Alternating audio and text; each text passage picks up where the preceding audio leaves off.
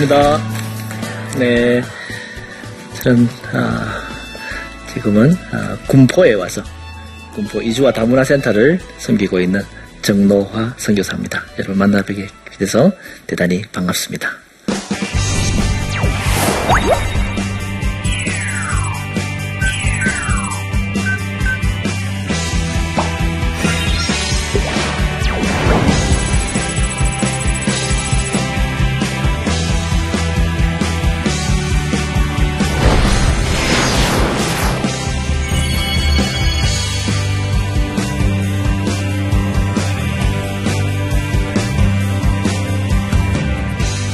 한국에 국제 결혼해서 온 사람들은 어떻게 살아가고 있을까? 그리고 그 자녀들은 어떻게 살아가고 있는지, 어, 어, 그 부분들의 이야기를 함께 나누면서 그러면 우리가 그들을 어떻게 섬기고 어떤 마음으로 어, 접근을 해야 될 것인가, 또 바라보아야 될 것인가, 이런 얘기를 함께 나누고자 합니다. 뭐, 다 여러분 들어서 아시는 것처럼 한국에 결혼에, 1년에 결혼 한 30만 쌍 정도 해요. 한국 모든 사람이. 그 중에 외국인과 결혼하는 쌍이 어, 10% 정도, 약 2만에서 3만 건 정도를 국제 결혼을 합니다. 이제 많은 사람들이 이런저런 이유들로 인해서 어, 국제 결혼을 선택하게 됩니다. 그 중에 제일 큰 문제는 인구 문제예요. 왜 국제 결혼을 할 수밖에 없을까? 또 앞으로도 계속될까? 이렇게 보면 어, 인구 문제가 제일 컸어요. 우리나라가 한 60년 정도예요. 출산율이 한 6명, 7명 정도 됐어요. 한 가정에서 부부가 결혼을 하면 한 뭐 6명, 7명. 저희 동네 많은 집에 12명도 나왔어요. 네. 그러다가 70년에 보니까 4.53명이 됐어요. 근데 유엔에서 지속적으로 가난한 나라가 출산율이 높으면 가난이 연속된다고 봐요. 그래서 유엔에서 돈을 줘서 쓰는 정책이 뭐냐면 산화 제한 정책이에요. 이걸 2000년까지 써먹었네. 그러고 나서 출산율이 1점대로 떨어지고 나서 정신 차리고 보니까 너무 떨어진 거예요. 바로 돌아서서 출산 장려 정책을 써서 돈을 떠먹잖아요. 이게 한국이에요. 그래서 그걸 쏟아붓기, 제대로 쏟아붓기 시작한 게 2006년부터인데, 2004년부터인데, 2004년부터 2014년까지 10년 동안 얼마를 쏟아부었냐 하면 150조를 쏟아부었어요. 출산장, 출산 장려 정책이 우리나라가. 그런데 수치는 얼만큼 끌어올렸냐? 1.12에서 1.19까지 끌어올렸어요. 안 돼, 이제. 근데요, 이 산화 제한 정책을 할 때에 하나만 낳아 잘 기르자라고 했던 시대가 80년 여간인데 이 연령이 지금 8, 한 35. 결혼해야 될 요 연령대가 지금 성비가 125대 100이에요.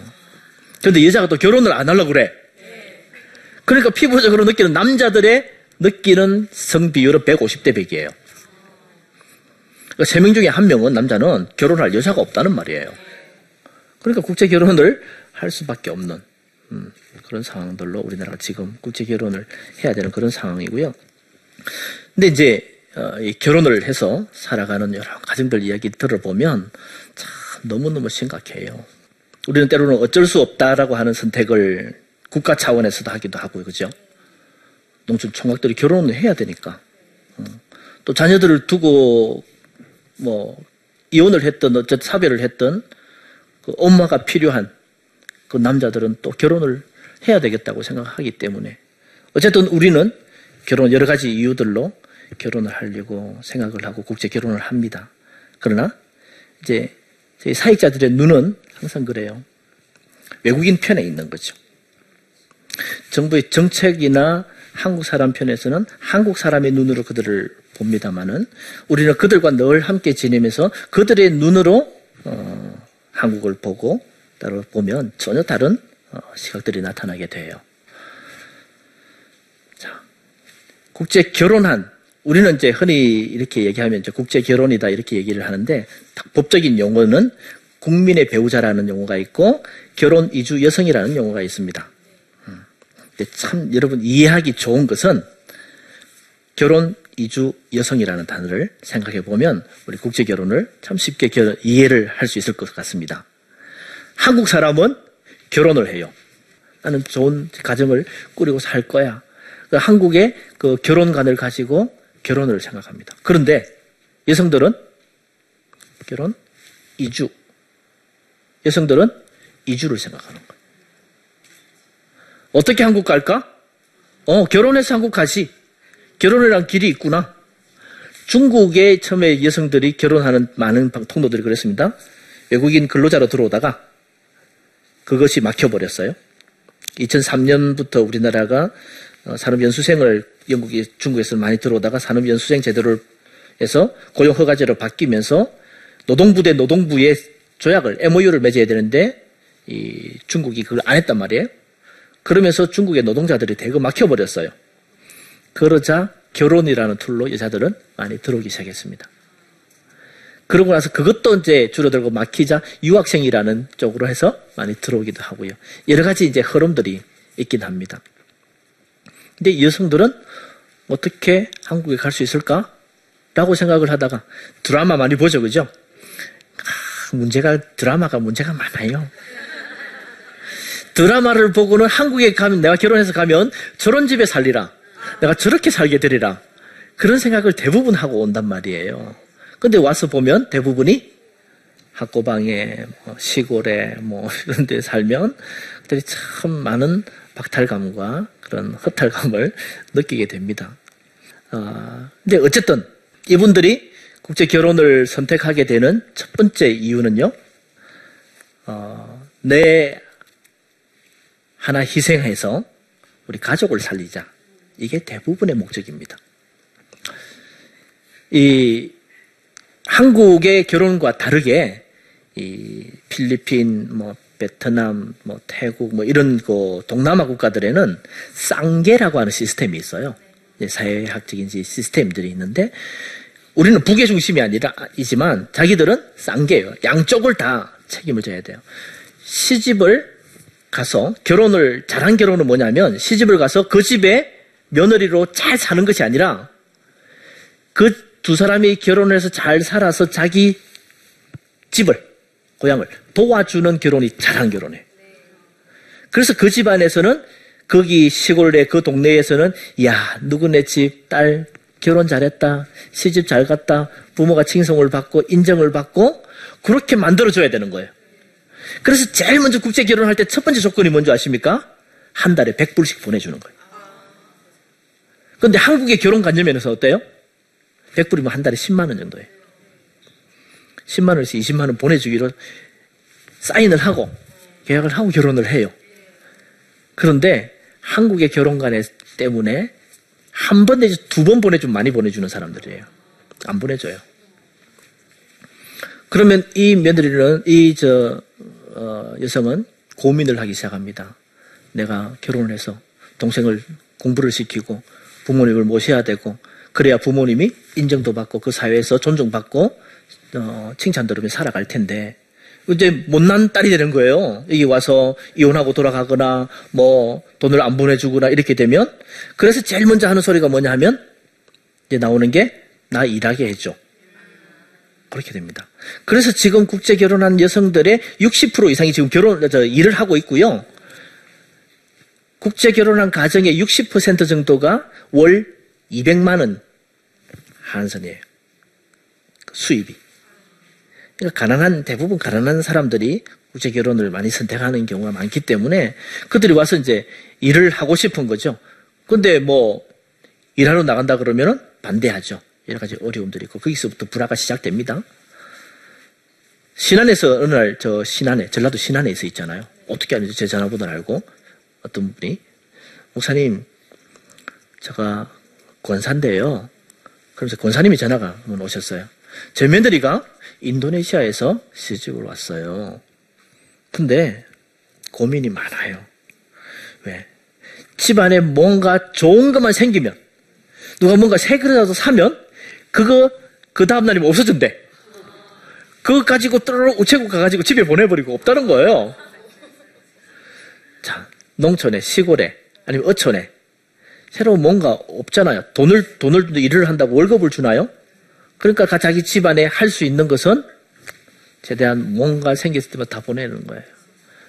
그래서 다 설명드리고, 이거 안 해주시면 이 결혼이 유지되기가 어렵습니다. 며느리도 살아야 되지 않겠습니까? 응. 그러면서 어, 많은 갈등들이 어, 일어납니다. 갈등이 많다 보니까 이혼율도 지금 한 50%까지 가고 있어요. 이혼한 사람들의 동거 기간을 평균을 내보니까 3.1년이에요. 3.1년이면 여러분 딱 따져보면 답 나옵니다. 한국에 영주권 국제 신청하려면 5년 이상 돼야 됩니다. 합법적으로 되는데. 근데 간이 귀화라는 게 있어요. 한국 남성과 결혼한 여성들은 2년만 지나면 쉽게 간이로 국적을 받을 수 있도록 합니다. 그럼 2년 지나고 국적 신청을 해요. 그러면 1년 정도 심사기간과 이것들 거쳐서 3년이면 나와요. 국적 받자마자 너 이혼이야, 아웃이야. 근데 그 쉽게 그렇게 우리가 어, 볼 수 여러 가지 이, 이, 뭐 상황들이 있고 하지만 그 정도예요. 그리고 이 결혼 나이 차이들이 많이 나요. 캄보디아가 제일 나이 차이가 많이 나는데 어, 20.7세, 20살. 베트남이 18세. 그러니까 보통 20살, 20살과 40살 정도의 결혼이고 한 30대, 50대 이렇게 살아가는데 20대가 60대 할아버지하고 사는 경우들도 참 많이 봤고 그런 경우들은 이혼들을 많이 해요. 그래서 어떤 경우들은 들어가면 딸보다 그 집에 할아버지 딸보다 나이가 어, 적은 케이스들도 많이 있고 여기에 자녀들의 문제들이 많이 생기게 됩니다. 이 애들이 교육을 받는 데가 참 어려워요. 안산 원곡동이 제일 많다고 그랬죠. 올해 원곡 초등학교의 입학생의 70%가 다문화 가정의 출신이에요. 그런 데는. 앞으로 이 다문화 가정들이 굉장히 어려움들이 많은데 전혀 다른 아이들이라는 거죠. 어느 날 시골의 교회, 아, 시골 저 초등학교에 교장 선생님이 한번 전화가 왔었습니다. 목사님, 이제 하소연을 하면서 저희 학교의 학생들 중에 다문화 가정 자녀가 70%입니다. 제가 평생 교장을, 교사로부터 교장을 해왔지만 얘네들은 다른 애들이에요. 제가 일반 교육으로 애들 교육하기가 어렵습니다. 차라리 목사님이 와서 교장할래요. 이런 얘기까지 해요. 그만큼 참 많은 다른 배경과 것들을 가지고 있는데 처음부터 어, 우리 애기 낳아서 생각을 해보죠. 한국에 들어와서 젊은 친구들이요. 스무 살 베트남 여성이나 필리핀 여성 거 보면 임신도 잘해. 온 지 한 1년 안에 거의 그 출산을 하기도 하고 그러면 딱 문제가 뭐냐 하면 어, 엄마가 말을 못 하잖아요.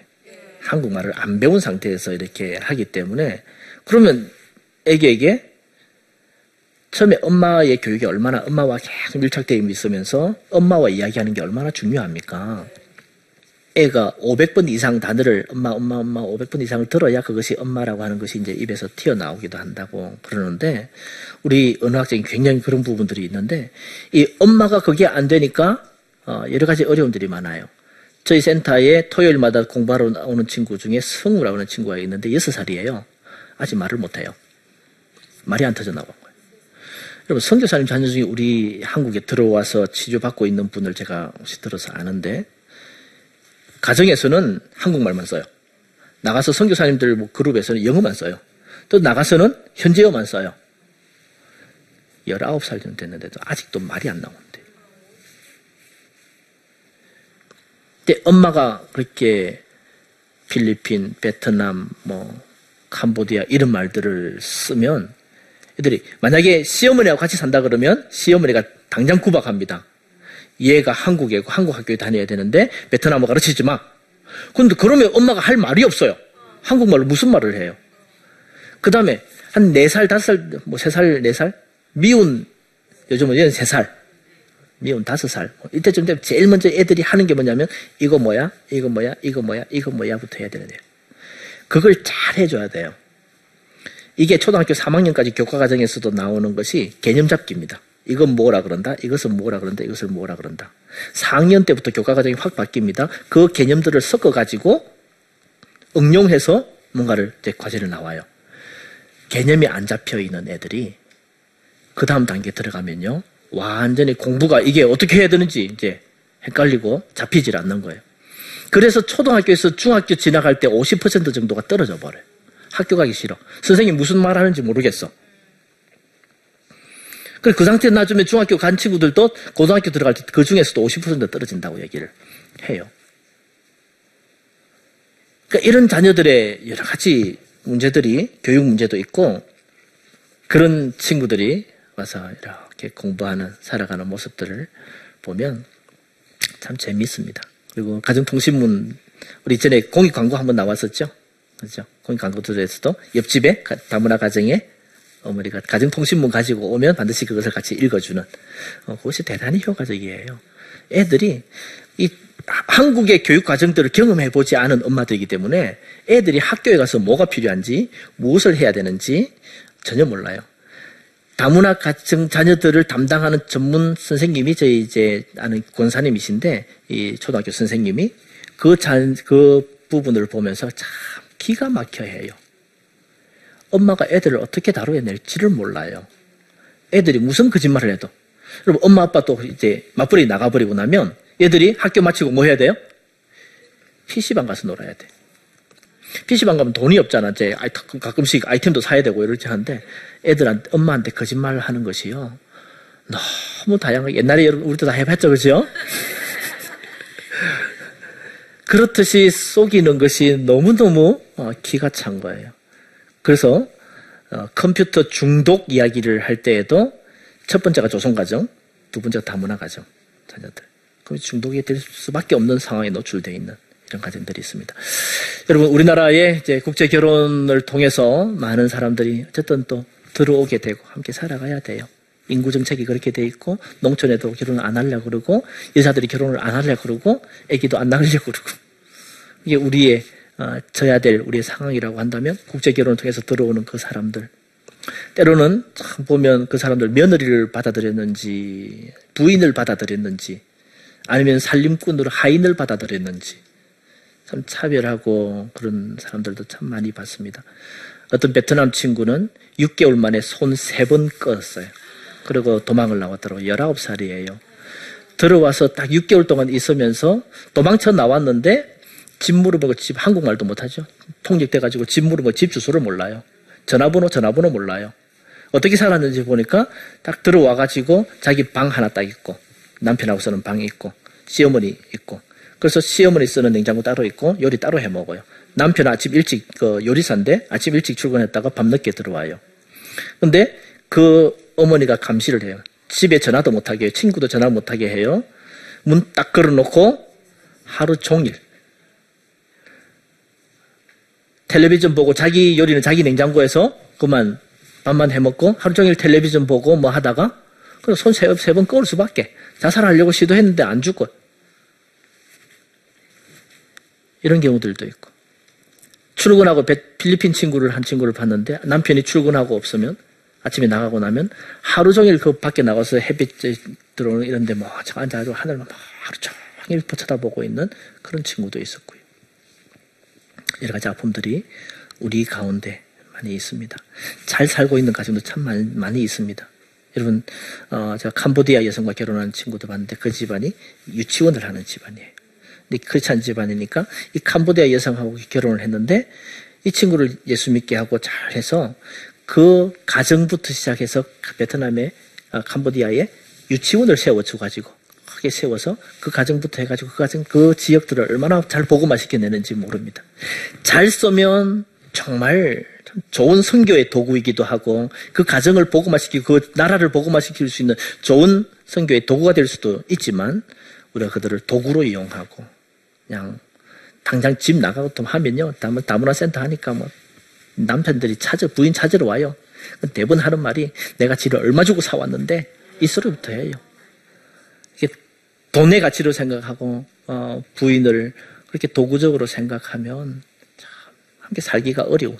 그래서 자녀 놓고 나면 나가고 국적 받고 나가면 뭐 도망가고 여러 가지 이런 아픔들이 우리 속에 반복되지 않도록 참 함께 살아간다는 게 말도 통하고 서로 사랑해서 결혼한 가정도 예, 같이 살기가 어려운데 참 이렇게 아, 만들어진 가정에 여러 가지 어려움들이 안에 다 들어 들여다 보면 참 어려운 문제들이 많고 자녀들의 문제 그것이 계속해서 이어져 가는 우리 다음 세대의 문제 이런 것들이 참 많이 있는 영역입니다.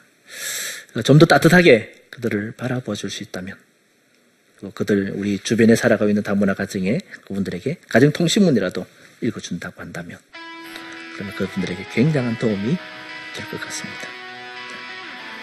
제 강의는 여기까지 마치도록 하겠습니다. 감사합니다.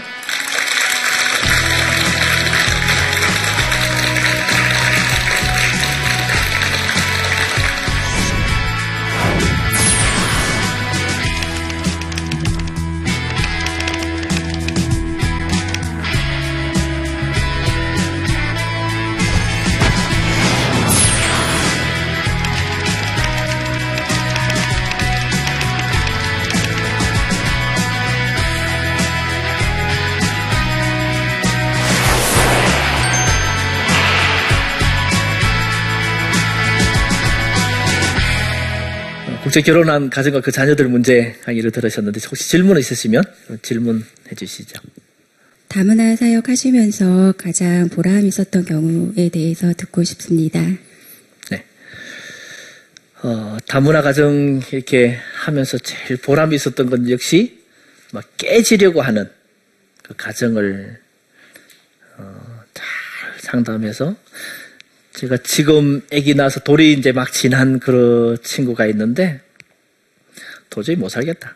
뭐 남편은 은행을 다니는 주부인데 이게 어떻게 그 상태로 은행을 다닐 수 있을지 신기할 정도로 정신 상태가 좀 이상한 사람이었어요. 어려웠어요. 어머니가 교회를 잘 다니세요. 근데 아들은 교회를 안 다녀요. 근데 어머니는 뭐 계속 밖에 나다니셔야 되고 그런데 이, 이 베트남 며느리하고 사이가 안 좋아진 거예요. 그래서 도저히 같이 살기는 어렵다. 어머니가 보통 까탈스러운 게 아니에요. 그래서 둘만 독립해서 나와서 살았어요. 한 1년 살다가 그때는 좀 괜찮았어요. 근데 이 어머니가 이 아들이 어머니의 모든 조절을 다 받아야 돼. 그러다 할 수 없이 또 가서 같이 살게 됐는데 이제 도저히 못 살겠다. 집을 나와 버렸어요. 가출했어요. 그래서 그 상황에서 같이 이제 남편 부르고 하고 여러 번 계속 상담을 해서 해 나가다가 이혼까지 안 되겠다. 이혼 시켜야 되겠다. 까지도 했는데 그래도 모든 걸 다 준비해 놓고 그래서 이혼은 안 갔어요. 그래서 결국 나중에는 이 가정이 다시 합쳐서 아기 낳고 그러니까 정말 또 다르더라고요.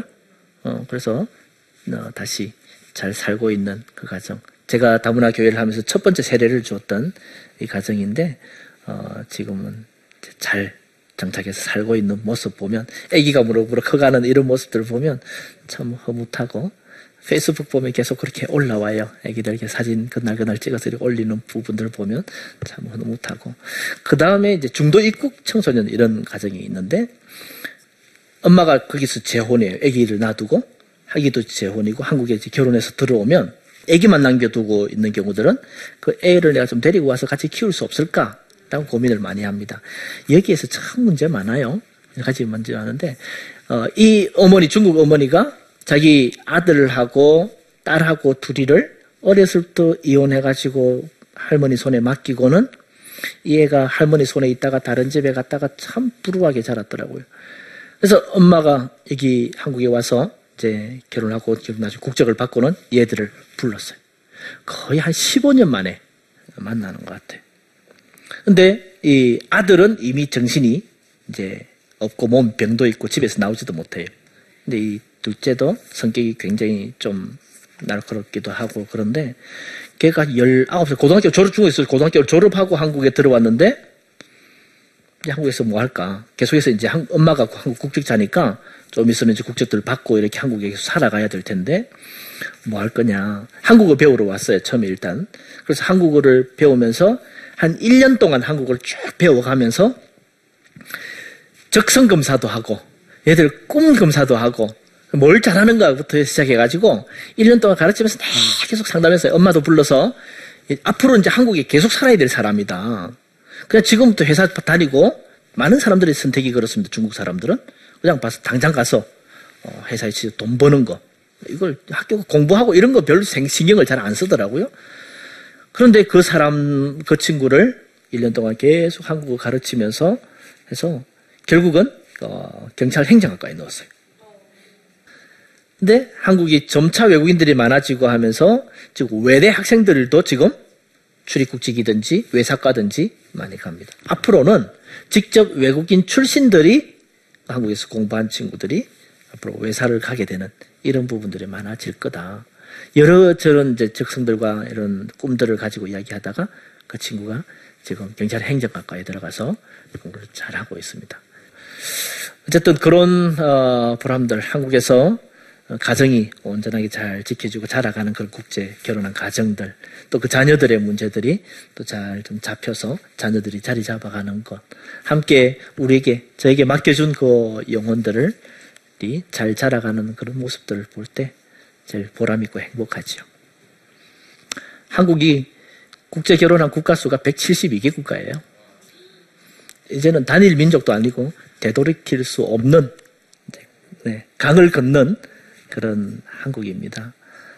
어, 많은 사람들과 이제 함께 정말 살- 가족으로도 함께 살아야 될 그런 시대를 우리가 살아가는데 어, 레위기 19장에서도 여러분 계기 나그네가 너희가 함께 살 때에 첫 번째 학대하지 말 것, 음, 그들을 내 이웃처럼 받아들일 것, 그리고 내 자신같이 사랑할 것. 하나님께서는 그런 명령들을 우리에게 주셨습니다.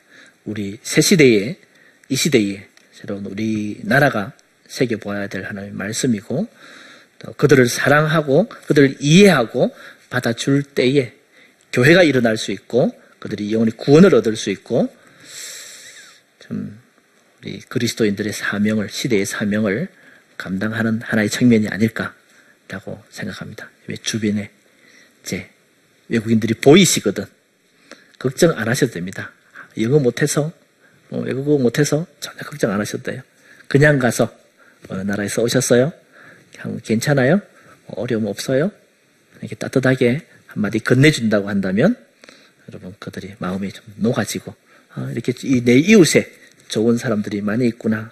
근데 나중에 알고 보니까 교인이네. 네. 그래서 나도 교회 한번 가볼까. 이런 마음들이 그들의 우- 마음속에서 우러나올 수 있는 감동을 주는 그런 여러분 되시기를 축원하면서 강의를 마치도록 하겠습니다. 감사합니다.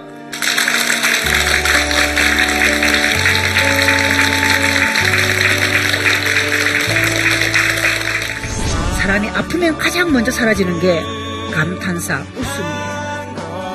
그리고 놀랍게도 가장 또 퇴원하게 했습니다. 좋아졌습니다. 수술 잘 되었습니다. 그 말 한마디에 결과가 좋아지고 있습니다에 가장 먼저 반응한 것 또한 웃음이에요. 웃음을 만나지 않았더라면 그냥 나이든 간호사였을 뿐이었는데 웃음을 만나 웃음을 나누다 보니 너무 행복한 간호사. 저는 아침에 딱 출근하면 어, 오늘 또 나를 누가 기다려줄까? 또 어떤 사람을 행복하게 해줄까? 어떤 사람을 건강하게 해줄까? 이 기대감, 기다림. 어차피 지나갈 것이만 이 기다림의 시간이 그렇게